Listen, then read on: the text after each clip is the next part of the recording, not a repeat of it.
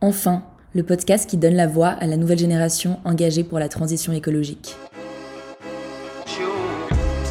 Le climat, euh, les enjeux climatiques après un été rythmé par des catastrophes naturelles en série et un nouveau rapport du GIEC plus alarmiste que jamais. Le climat en 2049, si on continue sur la trajectoire actuelle, c'est carrément le film d'horreur. Il faut qu'on agisse, on est dans la décennie qui peut faire changer les choses et si on se trompe, on s'en voudra. Je pense toute notre vie, on sera incapable de se regarder dans un miroir et de regarder nos enfants dans les yeux. Hello à tous, c'est Clémence. Depuis quelques temps, j'essaie d'être végétarienne. Et c'est pas une mince affaire. Je suis une grande fan de poissons, encore plus de crustacés. Ce que j'aime par-dessus tout, c'est ce petit goût iodé. Mes invités du jour vont vous permettre de revisiter vos plats quotidiens grâce à l'algue. Goûteuse, riche en vitamines, protéines et minéraux, elle est d'ores et déjà très utilisée dans la cuisine asiatique, mais peine à s'imposer en Europe. Pourtant, les bienfaits de l'algue sont là. Bon pour la planète et la santé, elle permet également de retrouver ce bon petit goût iodé. La création de cette nouvelle filière aura également un fort impact social en créant des opportunités de reconversion professionnelle. Cécile et Victoire en sont convaincues et ont décidé de créer Neptune Élément. Je ne vous en dis pas plus pour le moment et vous laisse découvrir cette folle aventure entrepreneuriale. Bonne écoute Hello à toutes les deux Cécile, est-ce que tu peux peut-être commencer par présenter Neptune Élément Oui, merci Clémence, euh, merci de nous, nous recevoir ici aujourd'hui. Alors Neptune, en deux mots, c'est une marque d'algues française qui a une double mission, donc répandre les algues dans l'alimentation et développer toute la filière en France et en Europe. Et en fait, l'idée, elle est venue d'un constat qui est assez terrible au départ, c'est qu'en 2050, on sera 9 milliards de personnes à nourrir sur Terre, et qu'aujourd'hui, en 2022, donc on se rend compte que nos méthodes de production euh, actuelles, elles sont plus viables ni pour l'homme ni pour la planète. On va devoir produire dans les 50 prochaines années l'équivalent des 10 000 dernières années, et on produit déjà 97% de notre alimentation sur 30% de l'espace, les terres, ce qui font qu'elles sont saturées et c'est pour ça qu'on a eu recours à l'agriculture et l'élevage intensif. Et aujourd'hui, on se rend compte que bah, on a 250 000 personnes à nourrir en plus chaque jour, avec plus de ressources. Et face à ça, on a les océans, qui constituent 70% de l'espace de la planète et qui ne contribue qu'à 3% de notre alimentation. Et donc c'est une ressource assez euh, inexplorée et c'est pour ça qu'avec Victoire en fait on s'est vraiment tourné vers les océans pour redécouvrir euh, bah, les légumes aquatiques. Avec Victoire on a redécouvert ces légumes de l'océan et leur potentiel exceptionnel et c'est comme ça qu'on a commencé vraiment à se dire qu'on pouvait créer une nouvelle filière euh, durable et notamment grâce aux algues. Et du coup si je me trompe pas vous n'avez pas forcément un profil qui vous prédestinait à vous positionner sur le secteur de l'algue. Comment vous l'avez découvert? Je crois me douter que Victoire, tu as fait un petit passage dans la marine. Du coup, je t'en prie, euh, raconte-nous comment tu as découvert l'algue. Alors, en fait, moi, j'ai toujours été passionnée par euh, la gastronomie et par euh, l'univers marin également. J'ai, du coup, j'ai passé un SAPI cuisine en parallèle de mon dernier job et j'étais aussi officier de réserve dans la marine nationale. Du coup, les algues, je connaissais déjà, j'en utilisais dans ma cuisine régulièrement. Et un jour, je me suis également rendu compte de tout le potentiel nutritionnel j'ai notamment rencontré euh, deux personnes dans deux contextes complètement différents qui avaient commencé à inclure des algues dans leur alimentation pour leur intérêt nutritionnel. Et c'est à ce moment-là que j'ai commencé à en parler à Cécile, euh, qui était euh, une de mes amies et qui était très intéressée par les super-aliments parce que elle était avocate, mais elle était aussi fan de course à pied. Donc j'ai commencé à lui parler du potentiel des algues sur la partie du coup super aliments, parce qu'il faut savoir qu'en fait les algues, elles ont une richesse et une variété nutritionnelle qui va au-delà de n'importe quel euh, aliment terrestre. Il y a certaines algues qui ont plus de vitamines que les oranges, d'autres qui ont plus de calcium euh, que le lait. Et surtout pour les sportifs, c'est très intéressant aussi parce qu'elles contiennent jusqu'à 30%, voire 40% de protéines. Donc Cécile était finalement hyper intéressée par les algues pour les introduire dans son alimentation. Et comme elle était avocate, et du coup que c'était euh, une chercheuse, on va dire, hors pair, elle a commencé à faire pas mal de recherches aussi sur les algues. Et c'est comme ça qu'on a découvert aussi tout le potentiel environnemental. Puisqu'il faut savoir que euh, les algues, c'est aussi un super héros pour la planète. Elles vont capter le CO2 30 euh, fois plus vite que les végétaux terrestres.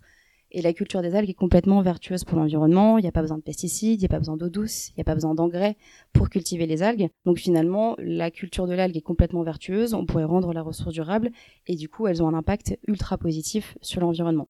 Donc c'est en partant euh, vraiment de tous ces constats qu'on s'est dit bon, on va appeler des chercheurs, essayer de, vérifier euh, tout ce qu'on a lu, toute cette prise de conscience. Et en fait, ils ont tous confirmé euh, ce qu'on avait étudié toutes les deux, à savoir tout ce potentiel à la fois nutritionnel et à la fois environnemental. Et donc c'est à ce moment-là qu'on a décidé du coup de quitter nos jobs respectifs et de et de lancer Neptune avec la double mission qu'a évoqué Cécile. Et du coup au, début, donc vous avez fait vous avez fait vos propres recherches et après vous avez appelé des chercheurs pour vous assurer de la véracité de vos recherches. Exactement, on a fait une recherche en 2020, donc c'est comme le dit Victoire, moi j'étais avocate, donc quand je faisais des petites recherches, en fait c'était des recherches euh, très grosses. J'avais l'habitude de, manier les bases de données, donc j'ai un peu fait le, même euh, principe que dans mon, boulot pour euh, trouver des informations sur les algues. Et plus j'en trouvais, plus je trouvais que c'était une réponse en fait à toutes les problématiques qu'on avait aujourd'hui, c'est-à-dire à la fois nourrir le plus de monde possible, nourrir mieux les gens, détruire moins la planète, lutter contre le réchauffement climatique, capturer le carbone, donc c'était miraculeux et donc on n'en croyait pas à nos yeux et donc on a appelé euh, des chercheurs du CNRS, des chercheurs euh, du Centre de valorisation des algues. Tout le monde nous a confirmé ce potentiel et que l'algue c'était vraiment une clé pour demain. C'était en fait un aliment nécessaire pour demain. Et même l'ONU, euh, on a appelé, donc on a parlé avec un conseiller, un conseiller pardon océan auprès de l'ONU qui nous, nous a dit qu'il fallait absolument lancer cette filière, que c'était un enjeu planétaire. Et donc c'est à ce moment-là qu'on a démissionné. D'ailleurs pour la petite anecdote, c'est assez marrant. On a dès qu'on a eu tout ça, on a démissionné du jour au lendemain, c'est-à-dire qu'on est allé voir nos patrons respectifs pour dire on monte une entreprise euh, de notre côté. Et après on s'est rendu compte qu'on ne savait pas grand-chose finalement au niveau technique sur les algues. Donc ok, on savait leur potentiel, mais on était incapable de monter l'entreprise d'un point de vue technique. Donc euh, trois semaines plus tard, on est allé revoir nos patrons respectifs pour dire est-ce qu'on peut euh, remissionner pour reprendre nos, nos, boulots le temps de monter Neptune donc en parallèle. Et là, on a commencé du coup à passer une vraie formation, donc obtenir une certification en algues alimentaires, voilà, s'entourer d'experts, pouvoir maîtriser aussi la ressource. Et donc on a lancé que en 2021 Neptune finalement. Et tu l'as abordé tout à l'heure, il y a, tu disais qu'il y avait pas mal de, enfin il y avait plein de types d'algues différentes. Est-ce que tu sais à peu près combien il y en a? Alors, il y a près de 12 000 espèces d'algues.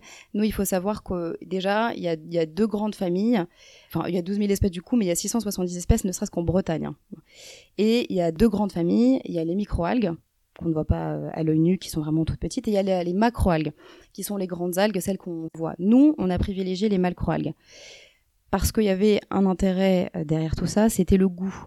C'est vrai qu'aujourd'hui, quand on parle de spiruline, qui est une, qui est microalgue et qui est une cyanobactérie, finalement, le goût n'est pas du tout mis en avant. Nous, en plus d'avoir l'intérêt nutritionnel et l'intérêt environnemental, on voulait un produit qui soit naturellement bon. Le goût, c'est vraiment très important euh, dans la construction de ce qu'on a fait. Et donc, dans notre gamme, on a trois familles qui sont représentées. On a une algue verte, euh, qui est Ulva. On a deux algues brunes, donc Undaria et Saccharina. Et on a une algue rouge, qui est Palmaria. Ok. Et quand vous avez commencé à en parler autour de vous, quelles, ont été les premières réactions? Est-ce que les gens étaient euh, plutôt euh, curieux, euh, partants, ou ils se sont dit non mais vous êtes complètement folle, vous auriez dû rester dans votre job? Alors en fait, donc pour, pour, pour la petite histoire, nous on s'est lancé sur une plateforme en fait de financement participatif. Donc c'était en mai dernier on était encore dans notre job respectif. Cécile était encore avocate, elle plaidait encore le matin. Moi, j'étais encore euh, dans mon dernier job, donc dans une startup qui s'appelle euh, Brigade. Et finalement, le premier mois de notre lancement, on a lancé plus de, on a vendu plus de 1000 boîtes sur Internet. Donc pour vous dire, vendre plus de 1000 boîtes d'algues sur Internet, pour nous, c'était un vrai succès. Il y avait un vrai engouement et on a eu un soutien qui était, euh, enfin vraiment, qui était ultra important de la part de d'énormément de typologies de personnes parce qu'ils soutenaient à la fois le, le, produit qui, était intéressant pour eux, mais surtout la cause en fait qui avait euh, avait derrière. Donc c'est pour ça que juste après le lancement de cette campagne-là, bah, on a décidé de, vraiment quitter notre job et de se lancer à 100% dessus. Surtout, en plus des, des consommateurs qui sont, bah, qui sont hyper intéressés par, par les algues aujourd'hui, on a une appétence aussi au niveau des grands chefs. Donc ça, c'est ultra euh, important euh, pour, pour nous et, moi, ça me touche personnellement étant une, une, une, fan de gastronomie et de cuisine.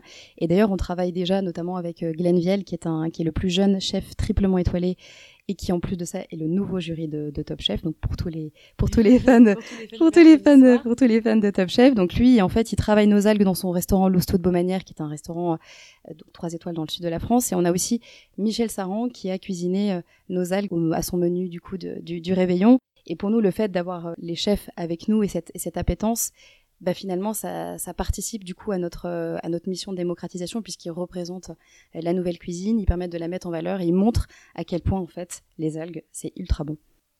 Non, je, je, suis d'accord avec vous là-dessus. Je pense que les grands chefs, ils ont vraiment un rôle à jouer pour montrer euh, en termes d'innovation. C'est vrai que je lisais une étude là-dessus qu'en France, on est assez en retard sur tout ce qui est euh, régime végétarien et vegan. Et je pense notamment parce que culturellement et de manière la tradition fait qu'en fait on a beaucoup de plats à base de viande, de poisson et euh, des plats en sauce souvent. Et on est une des cuisines qui c'est le moins modernisé, où il y a le moins de nouveautés et tout. Donc c'est vrai que je pense que les grands chefs ont un rôle à jouer. Et quand on vous écoute, du coup, on comprend que l'algue, il y a pratiquement que des côtés positifs, que ce soit nutritionnellement parlant, pour l'écologie, et également euh, socialement. Qu'est-ce qui justifie, selon vous, que le, le marché aujourd'hui ne se soit toujours pas développé? Alors, en fait, on va dire qu'aujourd'hui, il y a des limites culturelles, comme tu le disais, c'est-à-dire que c'est pas dans notre dans nos habitudes de consommer de l'algue, mais après, on sait que c'est une, une, habitude en Asie, et comme euh, il y a eu une évolution au niveau euh, des intraculturel, on l'a vu par exemple en Amérique latine où il y avait le chocolat avant et en Europe on a dû attendre le 16e siècle pour euh, bah, commencer à découvrir le chocolat et aujourd'hui ça fait partie de notre alimentation quotidienne. Donc on sait que les cultures sont amenées à évoluer et notamment avec grâce à la mondialisation ça nous permet de, de goûter d'autres produits qui sont qui sont bons. Et donc là, on est en train de découvrir les algues. Ça fait à peu près dix ans qu'on les découvre puisque finalement elles sont elles sont arrivées dans nos assiettes par les sushis.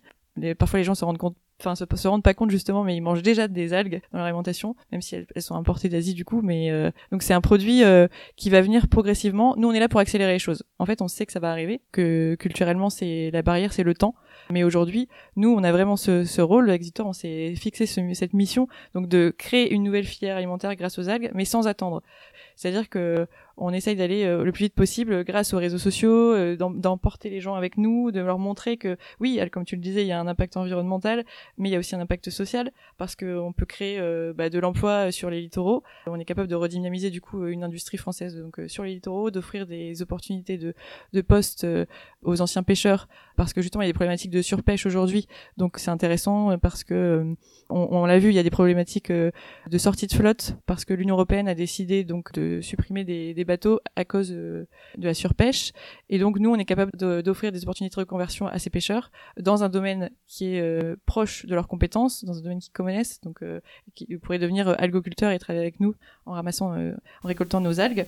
C'est un message à tous les pêcheurs. Voilà, c'est un message. vraiment, on veut créer cette filière aussi pour ça. on, on, veut impliquer en fait le plus de gens possible dans cette filière, notamment nos packaging. Aujourd'hui, on les fait avec des personnes en situation de handicap. Ça, c'est vrai qu'on communique pas beaucoup dessus, mais il faut le dire parce qu'en fait on essaye de créer une filière de A à Z de la meilleure façon possible en embarquant le plus de gens possible avec nous. Donc c'est pas qu'une création euh, d'un nouvel aliment, euh, on veut euh, voilà créer une nouvelle façon aussi de construire une entreprise finalement.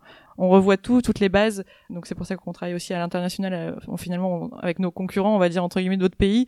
Il y a beaucoup de choses qu'on fait différemment, ce qui fait que les limites qu'on peut avoir qui sont juste l'adoption de l'aliment parce que c'est pas dans notre culture. Ça, on le fait tomber par une accélération euh, en embarquant euh, tout le monde à la fois, voilà. Donc je te dis socialement euh, le plus de gens possible et aussi les décideurs public, puisqu'on va voir bah, des chefs d'État, euh, des députés, des membres, euh, enfin des personnalités de, de tous horizons pour euh, justement répandre les bienfaits des algues, leur faire prendre conscience du développement de la filière, de l'importance. Et donc je pense que les gens ils finiront par se dire bon allez, je goûte l'algue parce que c'est vrai que c'est l'avenir et que on peut construire tous ensemble une nouvelle filière dès maintenant si on s'y met. Mais d'ailleurs pour compléter un peu ce que disait Cécile au niveau de de cette de cet objectif de porter la filière, il y a deux semaines, on, représentait justement euh, la filière algues au One Ocean Summit.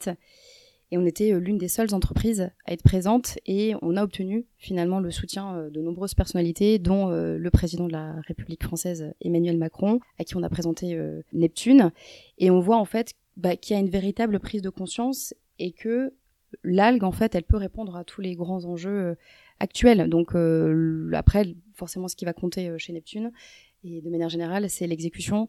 Et donc, il ne faut pas attendre. Et c'est pour ça, c'est pour ça qu'on est là. Et c'est pour ça que d'ici cinq ans, on a pour objectif à la fois bah, d'avoir les acteurs euh, publics qui aient favorisé le développement de la filière et aussi qu'on ait euh, des consommateurs qui introduisent l'algue dans leur quotidien.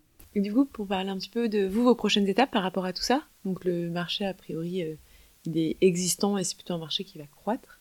Vous, quelles sont vos prochaines étapes pour vous développer? Est-ce que vous avez prévu une levée de fonds, de recruter, oui, alors on va pas pouvoir tout dire, tout révéler, mais euh, quand même on va t'en dire un petit peu. Notre objectif, ça va être vraiment le recrutement d'une équipe, parce que comme on te le dit, on veut accélérer et embarquer plein de personnes avec nous, donc ça c'est hyper important. Et on, cherche un peu euh, nos pépites, donc euh, des personnes clés en développement produit, logistique et commercial, parce que si on si on veut démocratiser, il va falloir être disponible partout. Donc on cherche des personnes qui ont envie de s'engager à développer une nouvelle filière alimentaire durable, donc à créer une entreprise à impact qui a une double mission, parce que nous on n'a pas une mission, on a deux, donc hein, vraiment démocratisé, donc aspect consommateur, mais aussi développement de filière euh, en amont. Donc c'est vraiment une entreprise assez atypique et c'est lourd en challenge. Donc il faut des personnes qui soient vraiment voilà engagées sur le fait que c'est un projet de long terme, mais que potentiellement euh, dans 50 ans on sera hyper contente de, de, de, ce qu'on a fait, on aura créé vraiment un impact sur le monde. Donc voilà, notre prochaine étape c'est vraiment le recrutement de cette équipe. Donc si les gens qui euh, nous écoutent ont envie de rejoindre l'aventure, c'est le moment. Honnêtement, on va seulement lancer le recrutement maintenant, donc il faut venir, il faut nous écrire. Euh, on répond d'ailleurs sur Instagram, sur le site internet. Ce que tu disais, donc vous, souhaitez développer toute une filière. Pour vous aujourd'hui, quels sont un peu les acteurs euh, implantés dans cette filière? Est-ce que vous pensez que ça va prendre un petit peu les mêmes, euh, le même virage que la filière euh, des insectes? Alors, donc euh, c'est vrai que la filière des insectes, ça fait dix ans qu'il y a, un commencement de développement. Aujourd'hui, on se rend compte que bah, ils sont allés assez loin, notamment dans la création de fermes euh, d'insectes. Maintenant, eux, ils sont pas sur un marché B2C. Euh, C'est plus euh, du B2B euh, de ce qu'on entend. Nous, on est plus justement sur du B2C, c'est-à-dire, enfin, pour ceux qui ne connaissent pas les abréviations, pardon, ils sont plus dans le dans un marché qui est de professionnel et professionnel, alors que nous, on va chercher vraiment l'éducation du consommateur. Nous, c'est vraiment faire en sorte que chaque personne humaine puisse manger des algues. Et maintenant, les acteurs qui sont importants pour nous dans la filière, c'est des acteurs décisionnaires, parce que, comme comme tu l'as dit, on crée une filière. On a besoin d'autorisation euh, à la fois euh, bah, législative pour nous permettre de proposer plus d'algues, parce qu'aujourd'hui il y a que 24 types d'algues qui sont autorisés euh, à la commercialisation en Europe, alors qu'en Asie c'est c'est dix fois plus, voire même, enfin c'est c'est un nombre impressionnant d'algues qui sont consommées au quotidien. Nous en fait il n'y a pas eu de demande de validation de certains certains types d'algues parce que personne n'y s'est intéressé, donc elles sont sont pas refusées, elles sont juste pas euh, euh, validées parce que personne n'a déposé de dossier. Donc nous, on va devoir euh, aller chercher la validation pour pouvoir les commercialiser et ensuite, enfin, faire tomber tous les obstacles qui nous empêcheraient de développer la filière, de, développer toute la culture de l'algue. Et donc ça, c'est vraiment des acteurs décisionnaires, pouvoir public, aussi euh, tout ce qui est euh, financement, les acteurs de financement, parce que c'est eux qui vont pouvoir investir dans euh, la culture de l'algue. Donc euh, c'est à eux de, de jouer un grand rôle aussi. Et ensuite, toutes les personnalités qui ont de l'influence que ce soit les chefs ou euh, tout type, donc des personnalités qui, qui parlent de l'impact, les journalistes, etc. Tous ont un rôle clé en fait dans la démocratisation aussi de la filière.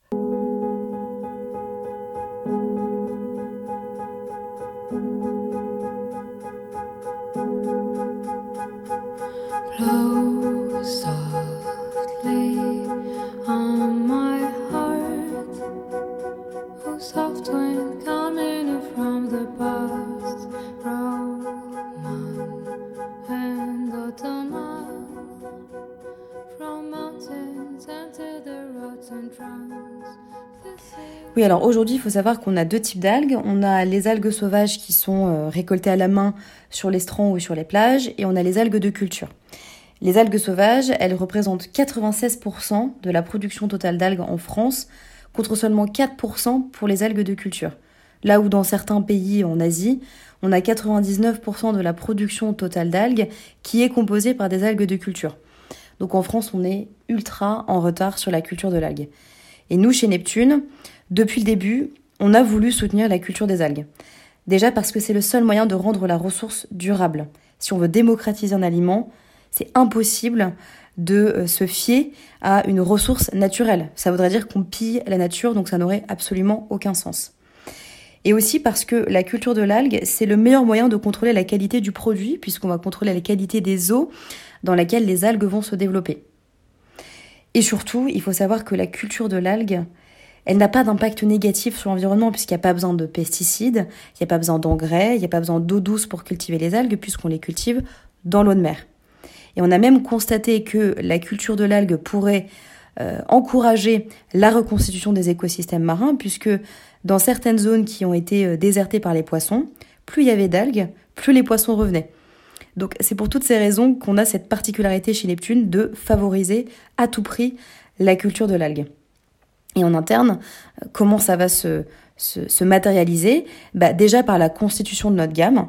On a trois algues sur quatre qui sont des algues de culture et on compte bien en avoir de plus en plus euh, à proposer. Mais ça va aussi se traduire par toutes les actions qu'on va mener euh, au quotidien avec Cécile. On va rencontrer euh, des décisionnaires politiques et institutionnels pour les convaincre euh, voilà, d'investir et d'encourager le développement de la culture de l'algue parce que c'est ce qui nous permettra à terme de créer une véritable filière alimentaire durable de la production jusqu'à l'assiette.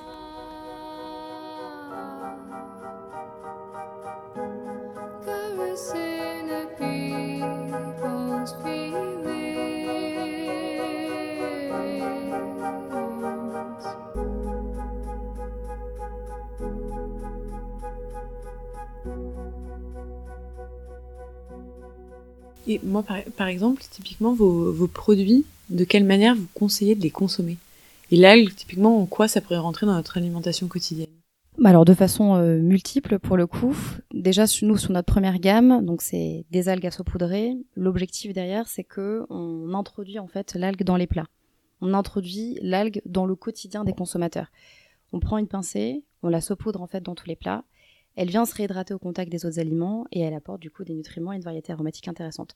Donc si on copie un usage actuel, pour simplifier un petit peu euh, en cuisine, c'est un peu comme une épice ou euh, ça pourrait même remplacer le sel, puisque finalement elles sont toutes naturellement salées. Maintenant, l'objectif, c'est aussi d'avoir une gamme complète de produits à base d'algues, parce qu'en fait, on pourrait tout faire avec des algues. On pourrait faire une gamme apéritive, on pourrait faire une gamme de, de plats salés, on pourrait même faire une gamme de produits sucrés. Et nous, ce qu'on veut faire, c'est qu'on veut avoir des produits transformés à base d'algues qui s'introduisent aussi dans le quotidien et qui puissent toucher en fait tout type de consommateurs.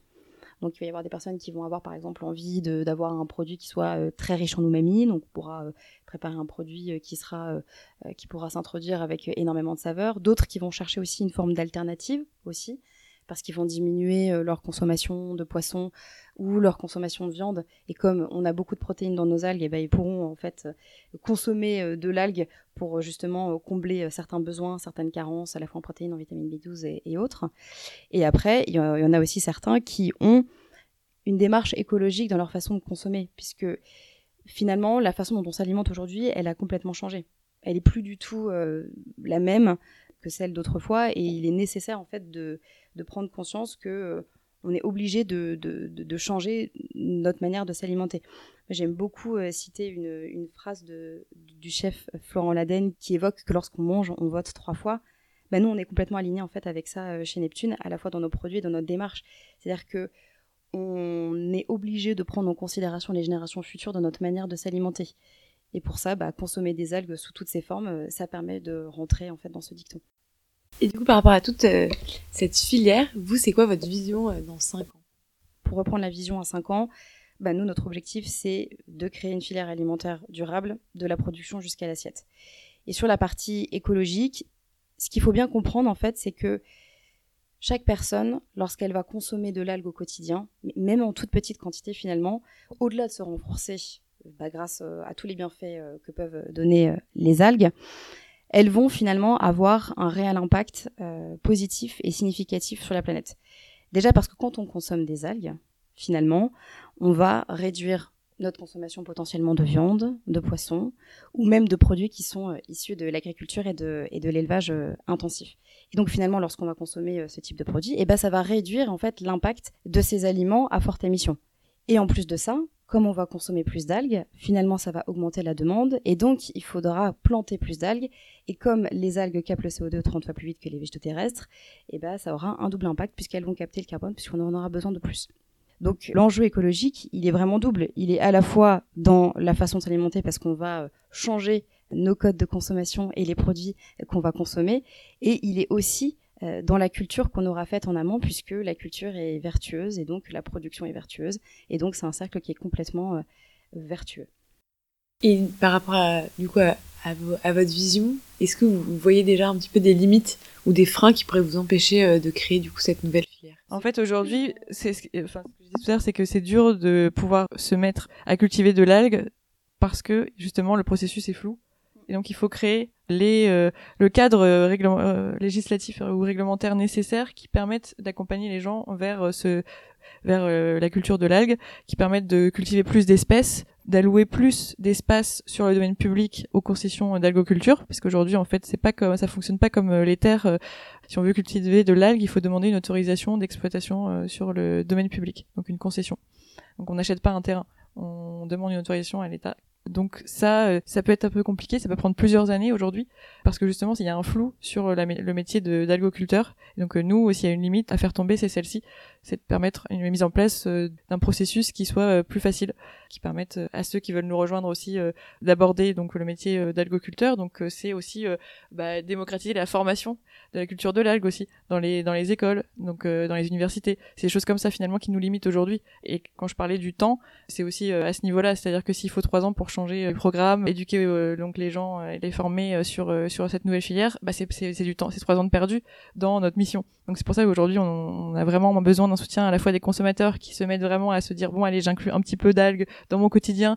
Vous verrez ça fait vraiment pas de mal, c'est vraiment super bon et en plus ça apporte des bienfaits euh, personnels donc euh, tout le monde euh, y ressort grandi la planète comme les êtres humains et en plus donc si on a les acteurs décisionnaires qui nous accompagnent à côté, qui vont euh, nous aider justement à repenser les règles qui parfois sont désuètes et qui euh, nous permettent justement d'aller d'aller plus vite dans notre mission, eh ben, on ira beaucoup plus vite et on va on va réussir notre challenge d'avoir euh, créé cette filière alimentaire d'ici 5 ans. C'est les mêmes problèmes que. C'est Jean-Marc Jancovici qui a abordé ça sur tout ce qui est la rénovation énergétique. Le problème aujourd'hui, c'est que les gens sont pas formés à la rénovation énergétique dans le bâtiment, donc ils trouvent pas de personnes euh, qualifiées pour euh, mener tous les projets. Donc ouais, donc il y a un réel aussi enjeu de formation. Entre... En, euh, sur votre expérience entrepreneuriale et comment vous êtes associées euh, toutes les deux et qu'est-ce qui fait un bon, un bon cofondateur? Un bon cofondateur. J'aime beaucoup cette, cette question. En fait, nous, avec Cécile, on s'est, on s'est associés sans s'en rendre compte. c'est-à-dire que, c'est-à-dire que, en fait, moi, j'adorais les algues, je connaissais déjà, etc. Donc, quand j'ai commencé en fait à en parler à Cécile, qu'on s'est pris euh, complètement de, voilà, de, passion euh, toutes les deux pour pour le sujet, c'est devenu hyper naturel en fait de le travailler ensemble. On s'est pas dit on va monter une boîte euh, toutes les deux, on a juste travaillé le sujet ensemble. On s'est rendu compte que c'était complètement naturel, qu'on était totalement complémentaires aussi. Donc ça, moi, j'insiste bien là-dessus et, je pense que Cécile est d'accord avec moi. La complémentarité dans un duo, c'est ultra, ultra important parce que c'est deux types de forces différentes et que euh, bah, chacune euh, apporte euh, à l'autre avec une vision qui est commune. Ça, c'est important. Et en quoi vous vous, trouvez complémentaires aujourd'hui? Alors bah déjà, on n'aime pas faire les mêmes choses. Dès qu'on a commencé à travailler ensemble, euh, tout de suite, ça s'est réparti de manière hyper naturelle. On n'a jamais eu de débat de qui fait quoi. C'est euh, chaque, chaque- on, on sait faire des choses différentes. On est forte dans des domaines différents et on l'a tout de suite identifié. Et aussi, euh, ce qui est un peu atypique chez Neptune, parce qu'il y a, que- il y a une chose qu'on fait ensemble tout le temps, c'est de représenter, d'incarner l'entreprise. Généralement, dans une entreprise, il y a un fondateur qui est visible et les autres qui sont plus en retrait, qui, enfin, on les entend pas forcément. Et nous, ça nous semblait totalement saugrenu.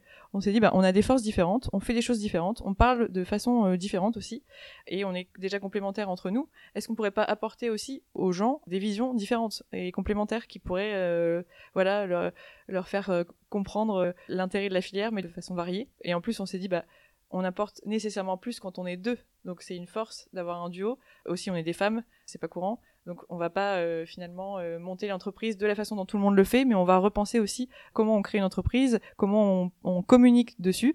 Et voilà, nous on a un duo super équilibré. On voulait montrer aux gens aussi que ça marchait, qu'on pouvait être deux, deux à prendre le micro, à prendre la parole, à parler. Et c'est une réelle force, je trouve, euh, de ne pas cacher la personnalité d'un fondateur parce que si on a créé cette entreprise naturellement toutes les deux, c'est parce qu'on a toutes les deux des choses énormes à apporter et avec une vision commune qui n'a jamais bougé depuis deux ans qu'on travaille ensemble.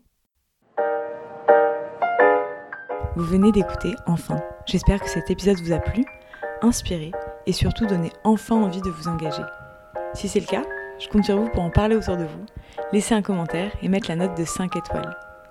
Si vous souhaitez être le prochain invité du podcast ou simplement nous faire part de vos retours, n'hésitez pas à nous contacter directement sur notre page Instagram Enfin Podcast.